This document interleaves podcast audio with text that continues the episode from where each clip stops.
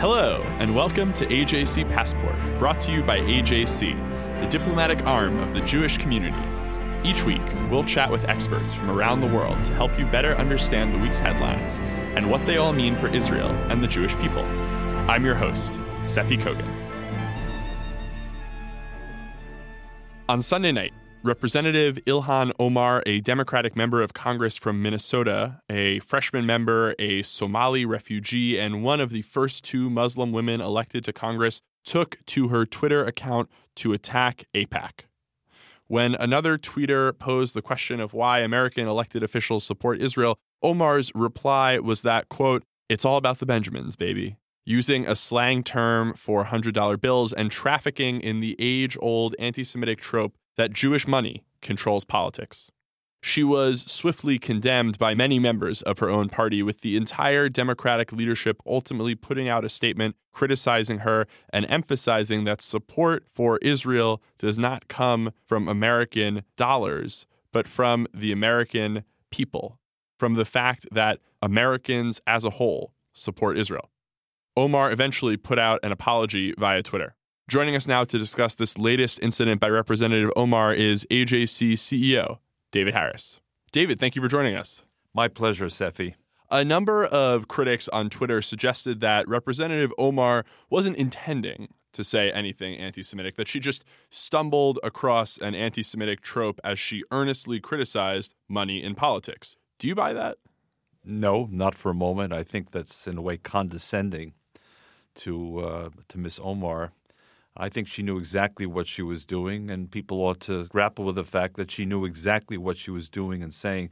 In a way, what she was saying was quite sophisticated. I mean, when she used the term, "It's the Benjamins, baby," you know, it's not language that people necessarily all know. She knew exactly what she was doing, and we shouldn't underestimate that.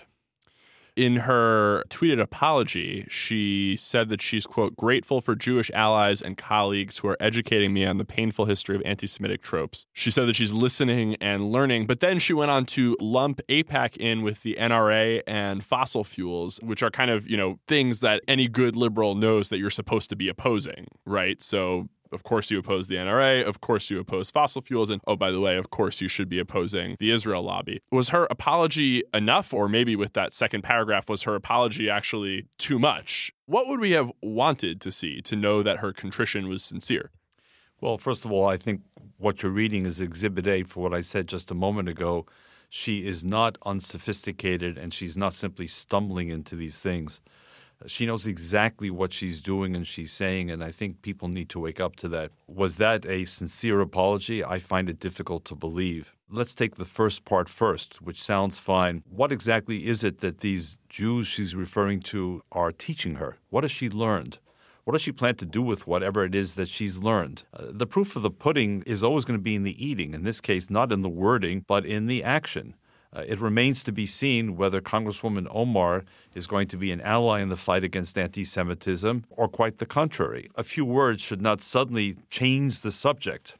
And on the second part, yes, I mean, having allegedly made an apology, she then makes another swipe, very consciously referring back to AIPAC, as you said, lumping AIPAC together with two groups that are, are toxic to the center and center-left of the American political spectrum. So once again, she kind of got in the last licks there, which is why I say she should not be underestimated. Yair Rosenberg wrote in Tablet, um, and I should preface this by saying he was quite condemnatory of Representative Omar's statements on Twitter initially, and he's become really something of an expert on anti-Semitism in American politics. He wrote that, quote, "Representative Omar deserves dialogue, not just denunciation. She has voiced an exceedingly rare willingness to reconsider her presumptions and put herself in the shoes of Jews." Do you agree with this statement? Are you hopeful that she may yet learn from this incident? Look, first of all, to the listeners of this podcast, they should understand that the American Jewish Committee doesn't need to be urged by others to engage with people, even people with whom we disagree. Normally speaking, we would be among the very, very first in this nation to welcome the arrival in Congress of someone who herself was an immigrant, had a powerful story of arrival here, represents a breakthrough in the demography of the U S Congress. We'd be among the first. We'd be cheering from a nonpartisan seat, but we'd be cheering for this sort of new reflection of America. And the normal instinct will be, well, maybe she doesn't understand, maybe she doesn't get it, maybe she hasn't met with other people with different points of view, so we can come along and perhaps educate and enlighten her. And I'd like to believe that. And I'm not abandoning the hope. If the opportunity presents itself one day, let's see, we'll test it. But I think there's also a risk here of a certain naivete. According to a number of newspaper reports, and I don't know whether Mister Rosenberg saw them or not, the Jewish community in Minnesota has tried that path for years with Ilhan Omar. And they say they failed. And they no longer necessarily have trust in the relationship. For example, she was the one who assured them before the election that she opposed the boycott, divestment, and sanctions movement against Israel. Lo and behold, she's elected in November, and she does a one eighty, and she's in favor. Well, I happen to believe that her original position was to be in favor. She parked that position for a while for convenience sake. Again, don't underestimate her. And she's back exactly where she started. So I don't exclude the possibility of dialogue. I certainly don't exclude the possibility of people changing their views over time. But I think that in the case of Ilhan Omar, what we're seeing again and again and again is someone who has very deep-seated beliefs, and they're not going to easily change. Representative Max Rose, who's a fellow freshman congressman, Jewish from Long Island, also a Democrat, he was among the first, actually a, a Democrat who won a very closely contested race that at the outset, no one expected him to be able to flip that seat. He was among the very first to condemn Representative Omar's comments on Twitter, and he later called out the media for covering this incident extensively while largely ignoring anti-Semitic dog whistles that featured heavily in Republican ads in the recent election cycles, including, by the way, a twenty eighteen ad from Minority Leader Kevin McCarthy, who has been highly critical of Omar, but who himself, just a few months back, warned that three coincidentally Jewish billionaires, George Soros, Tom Steyer, and Mike Bloomberg, were trying to, quote, by the twenty eighteen election for the Democratic Party. Is there more that A J C and others who are critical of Omar need to be doing to call out the anti-Semitism on the not all that far right?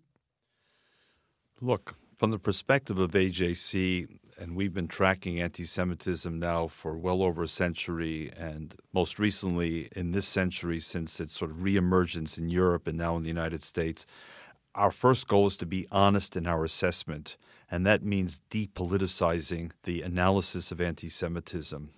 For us, anti-Semitism is anti-Semitism irrespective of its source. It's no better if it comes from the right than the left or vice versa. It's no different if it comes from a male or a female or a young person or an old person. No one gets a pass here by dint of political party or age or gender or, for that matter, faith or race. So for us, whether it's coming from the right or coming from the left, Sefi, the issue is the same. They need to be called out. They need to be confronted where necessary. If there's a chance for dialogue and reversal and redemption, we want to be part of the process. But we're not part of the Democratic, Republican, polarized America that essentially is saying, yes, there's a problem of anti-Semitism, but for those of us on the right, it only comes from the left. Or, yes, there's a problem of anti-Semitism, but for those on the left, it only comes from the right. That's childish. That's silly. We're about anti-Semitism, not about partisan politics. So while others are trying to score points with accusations of anti-Semitism, we're just here keeping score? We want to be certain that those people who cross a line and who indulge in anti-Semitism of whatever kind are held accountable, and first and foremost by their own political party, and then by others, including, of course, A J C, that there should be no place in respectable American society for any form of anti-Semitism or, for that matter, any form of racism. So whether it's targeted against Jews or whether it's targeted against other minorities, be they African American or, for that matter, Muslim, A J C will always be among the very first to call them out and to demand accountability.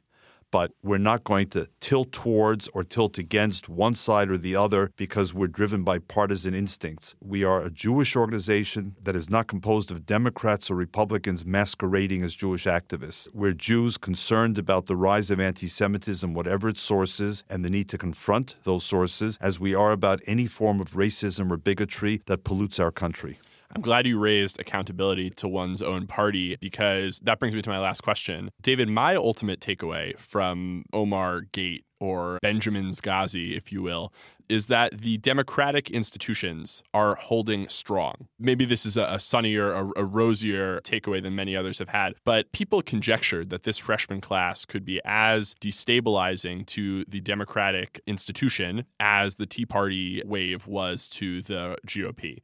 But Ilhan Omar was called to the carpet by Nancy Pelosi, which I imagine must be terrifying. Pelosi and the rest of the leadership are strong, staunch supporters of Israel, and they made very clear that they would not brook the kind of anti-Semitism that they heard in Omar's tweet, and frankly, that they weren't interested in anti-Zionism either. What do you make of my read? Am I being too charitable here? No, I, I don't think you are at the end of the day. I, I think what we've seen, and again, I, I, I know that this is a hyper-polarized America, so what I'm about to say will trigger some reaction from one side or the other. But we've seen, as you suggested, in the Democratic Party establishment, a very swift and clear response to Ilhan Omar. I will say that having said that, Sefi, I was disappointed by the Democratic Party's lack of response to Rashida Tlaib, another member of the freshman class of Congress, when she not only wrapped herself on Election Day in a Palestinian flag, not an American flag, a Palestinian flag, and within days of arriving in Washington in January, accused four senators effectively of dual loyalty. I thought the Democratic Party response to that should have been swifter. It didn't matter whether the senators were Republican or Democrat. It violated the decorum and the spirit of the U S Th- Congress. They were both, as it happens. The senators were Democrats and Republicans, as it happens. But the point for me was it didn't matter whether they were Democrats or they were Republicans. This is something that is not done in the U S Congress. And yet they were silent. With one or two exceptions, they were silent. Whereas in the case of Ilhan Omar, they reacted swiftly and strongly. There are still questions about why she is on the Foreign Affairs Committee, why she's going to be dealing with issues like the Middle East. That remains to be seen. I will also add that, again, I know that there are those who think the President of the United States has not been strongly committed to the fight against anti-Semitism, but in the State of the Union, he made clear his position. He appointed a special envoy on anti-Semitism globally, Ilan Kar, with whom A J C has met. Very impressive, and he's going to be very tenacious on the subject. My only point is not to endorse one side or the other. It is to say, to your point, that the establishment in this country still considers anti-Semitism a taboo. And when the subject has come up, whether slowly or quickly, whether in bipartisan or partisan fashion, they are still saying there are guardrails in this country, and we're not going to allow the conversation to go beyond the guardrails. That's encouraging at a time when many Jews in this country and elsewhere are nervous about a rising tide of anti-Semitism. David, thank you very much. My pleasure as always, Effie.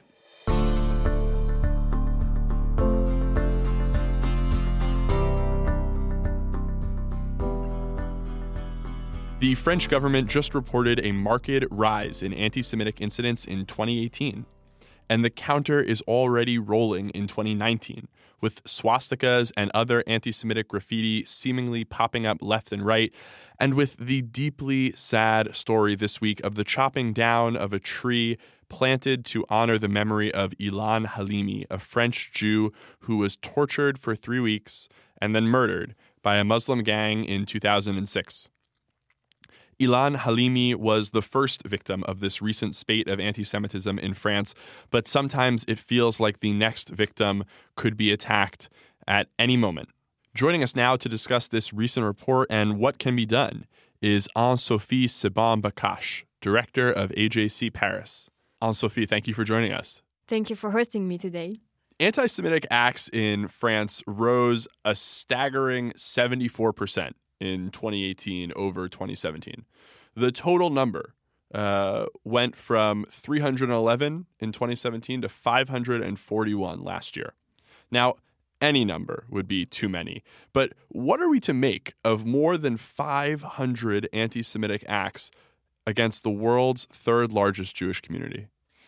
Yeah, as you just said, any number would be shocking. And those new numbers are unfortunately not a real surprise for us in, in France because, you know, the, the Prime Minister, Edouard Philippe, a few months ago in November, he already announced the preliminary numbers of anti-Semitic acts in France. And it was already a rise by sixty-nine percent. And it was already a shock. And the new numbers that were announced two days ago by the Ministry of Interior are just a confirmation of what we already observed. And I mean, we, we, we can talk about it for hours if you want.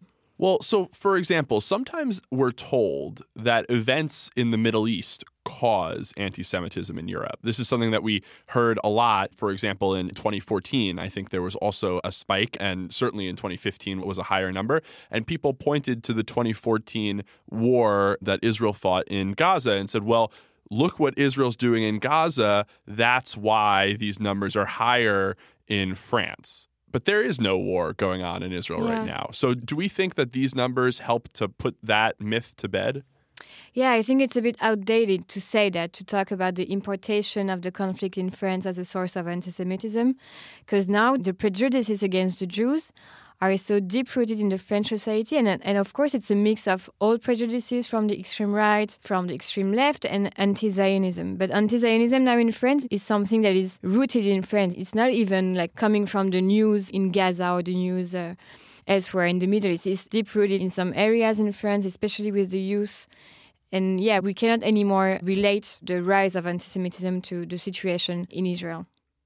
You, you say that it's deeply rooted in some areas in France. You know, we at A J C often talk about the three sources of anti-Semitism, right? Yeah. The anti-Semitism that comes from the far left, from the far right, and from radical elements in the Muslim community. Yeah. Do you think that there is a particular source that's leading to this increase in France right now? The fact is that in France, we have no ways to measure the different sources of antisemitism. We have no way to say, like, for this year, there are more antisemitic acts coming from the left or from the right. But what we can say is that what we observed during the last past month is a lot of antisemitic graffitis and slogans. And usually it's Vastiska um, uh, sign and other type of insult, like Juden in German, in German, et cetera. And we know that this kind of acts usually comes from the extreme right, but still, uh, we have to be cautious because we have no no way to measure this and say it's coming more from the extreme right than from the other source of antisemitism. And we also think that there are these two sources, but we also have to notice that there are other sources that are crossing those different categories. Uh, for instance, the fact that conspiracy theories in France are very high, and it's present in the extreme right groups, uh, extreme left, and it's very present among some parts of the Muslim community, to believe, for instance, that there is a world Zionist conspiracy. It, it goes everywhere. I mean, it's, it's crossing all these kind of all these different sources. And same, and we have a rise of uh, identity groups in France as well, uh, which are difficult to categorize in one category or the other, but they also bring in their ideology uh, anti-Semitism. I, I'm thinking about the group called the Indigènes de la République, which is quite close to the kind of groups that you have in the States, what we call some identity groups. And it, it, this is new, and this is very dangerous, and it's a new source of anti-Semitism that we will have to focus on, I think. Why is it so hard to measure from which anti-Semitic element different acts are coming from? Because the numbers come from the, the police and, uh, and the Ministry of Interior, and they don't uh, really classify those acts into this kind of categories. And also sometimes it's hard to classify them because we don't really know who was the author, uh, what was the, the reasoning behind, the ideology behind. So we just don't do this classification.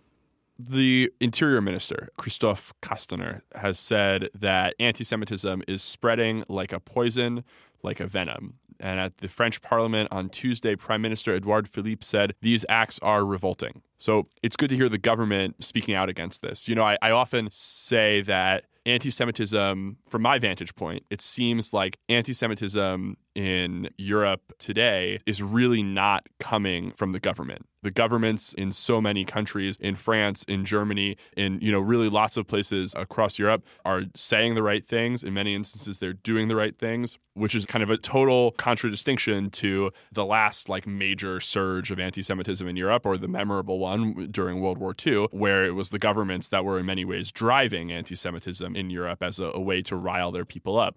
But it seems like it's coming from the people. And it seems like the governments, the elites maybe in society are, are in the right place. But are they doing enough? Is there more that the government could or should be doing in France to combat this rise? Uh, I think it's it's a very good comment, and I'm thinking exactly the same as you. I'm always saying that we have a strong will from the French government. There's no doubt. Uh, they are committed to fight against anti-Semitism. Every time there is an act, there is an insult, they are condemning it very strongly, uh, very vocally. Uh, there's no doubt. And we have very good relationship with the Ministry of Interior and with the Interministerial Delegation for the fight against racism and anti-Semitism. They are good partners. Um, but this being said, I think they could do more in a way that they are saying the good things to the public audience, but they don't necessarily um, translate those uh, declarations into concrete measures. For some aspects of the fight against anti-Semitism, they do, but I think there is still progress to, to make. And I will take the example of anti-Zionism because it's something very important for us and very visible in France.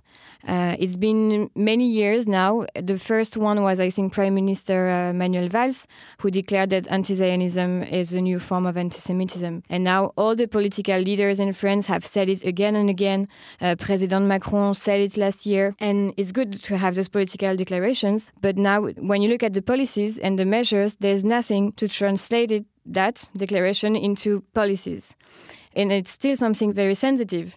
And actually, they tell us in our conversation that they don't really know how to tackle this issue because it's very politicized, it's very sensitive, but we need to tackle this. We need to address it and to find concrete measures to address the issue of anti-Zionism because we see the numbers. It's still increasing. So, yeah, there's a lot that could be done.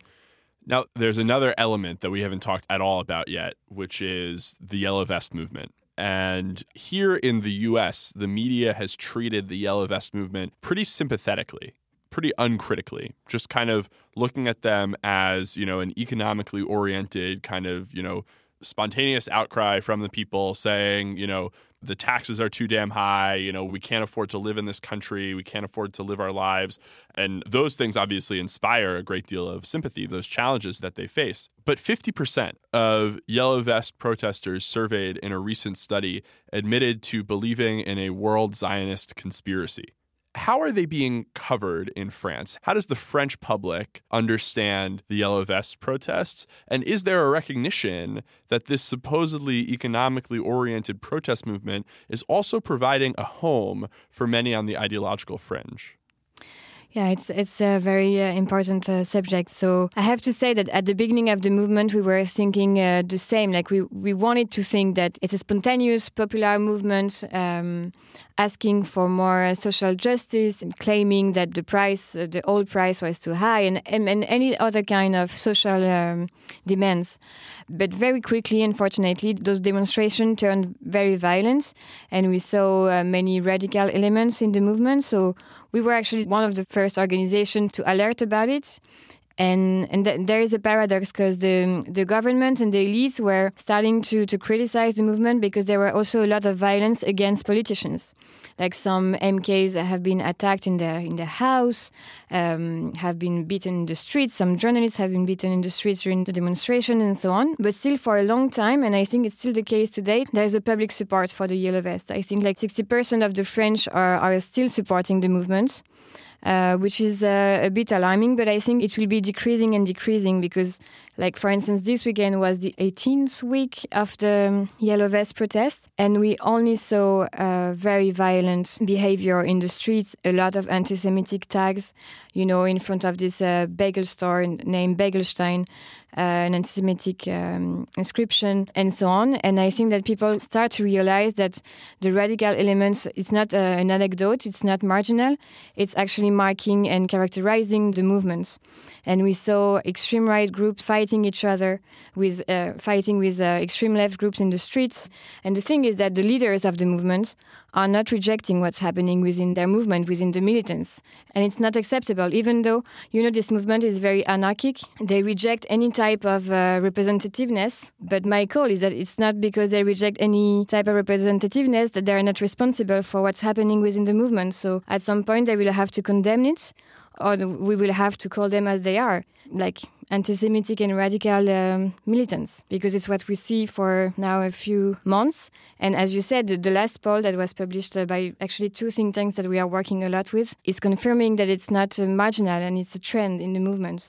The fact that one Yellow Vest out of two believe in a, in a world Zionist conspiracy, it's, it's shocking. And it's not only that, fifty percent believe that the last uh, terrorist attack in Strasbourg was a manipulation from the government to, you know, escape the public attention from the Yellow Vest to another uh, terrible event. So so today I think we can definitely condemn the movement as a whole if they don't uh, react massively. We are about a month and a half into twenty nineteen, and it's far too early to have any kind of concrete data.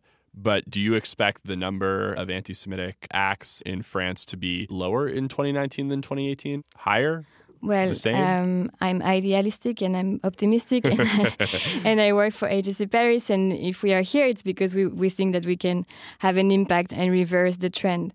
But when you look at the long term, it's true that anti-Semitism in France has been rising steadily since the beginning of the years two thousand. So it's hard to be that optimistic. And we also see that it's very hard to reverse the trend, even though we have a strong political will and so on. I'm sure that the Yellow Vest movement had an impact on the rise of anti-Semitism during the last past months. So maybe if the, for instance, if this movement is slowing down, maybe we will see a, a decrease. But should we be happy about the decrease? I don't know, because it will be a decrease after a strong rise. And so we need to think about the long term. I think if we think only about next year, we might be disappointed by the results. But still, our action needs to look at the long term and see what could be done. Like I told you, anti-Zionism should be addressed. For now, there's nothing done. It will take, I think, a long time to really see like the implementation of concrete policies to fight against it. So it will take more than one year, but we still have to act about it. It's very strongly.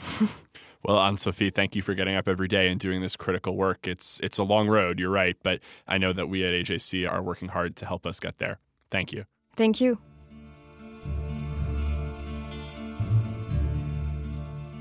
Now it's time for our closing segment, Good for the Jews, where each week I share one final thought about a recent development in the world and try to answer that age-old question. Is it good for the Jews? Ilhan Omar. Good for the Jews? On Sunday, I was in D C with nearly one hundred high school students from across the country who have been learning all year with A J C about how to become Jewish advocates in their schools today, when they get to the college campus, and really for the rest of their lives. They were there as part of A J C's Leaders for Tomorrow, or LIFT for short, annual D C Advocacy Day. We had a session on Sunday specifically focused on identifying anti-Semitism in all of its many forms. And then Ilhan Omar dropped an amazing case study right into our laps. So on Monday morning, just before our one hundred incredible students climbed Capitol Hill, I got up at the front of our conference room and asked them whether Omar's tweets were anti-Semitic. Their thoughtful answers constituted a resounding yes. We seized the moment. Quickly, we added an additional talking point. At each of our meetings with Democratic offices, we'd call on those offices to condemn Omar's remarks. Here's what made that additional congressional request special, however. The main piece of legislation we were seeking to advance is a soon-to-be introduced bipartisan bill called the Palestinian Partnership Fund Act. That bill would create an international fund of one hundred million dollars, which would support joint economic ventures among Palestinians, Israelis, and Americans, and also foster people-to-people exchanges between Israelis and Palestinians, all in an effort to create a more stable and secure reality for the people who live in Israel and the Palestinian territories. It's not a right-wing bill or a left-wing bill. It's the kind of bill people support when they are sincerely interested in improving the on-the-ground reality in the region. So we spoke up in our meetings for Israel, for Palestinians, and for Jews. Put another way, on the Hill, our LIFT students proved conclusively that being pro-Israel doesn't mean being anti-Palestinian. They demonstrated that supporting Israel doesn't somehow make you a less loyal American, as many on the political extreme suggest. They showed that the real Israel lobby isn't A J C or AIPAC or any other organization for that matter. The real force behind U S support for Israel is committed American citizens like our students who exercise their right to petition their government and proudly champion the shared values that underpin our alliance. I should add that our students were successful in their asks, as most of the offices we visited did indeed quickly speak out against Omar's offensive statements. So, though it may sound weird to some, and it even sounds a little weird to me, in a certain odd way, Ilhan Omar is good for the Jews. You can subscribe to A J C Passport on iTunes or on Stitcher. Follow us on SoundCloud or learn more at A J C dot org slash passport. The views and opinions of our guests don't necessarily reflect the positions of A J C. We'd love to hear your views and opinions or your questions. You can reach us at passport at A J C dot org. If you like this podcast, be sure to rate it and write a review to help more listeners find us.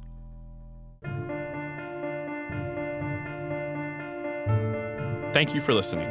I'm your host, Sefi Kogan. This episode is brought to you by A J C, the American Jewish Committee. Our producer is Kukang Do.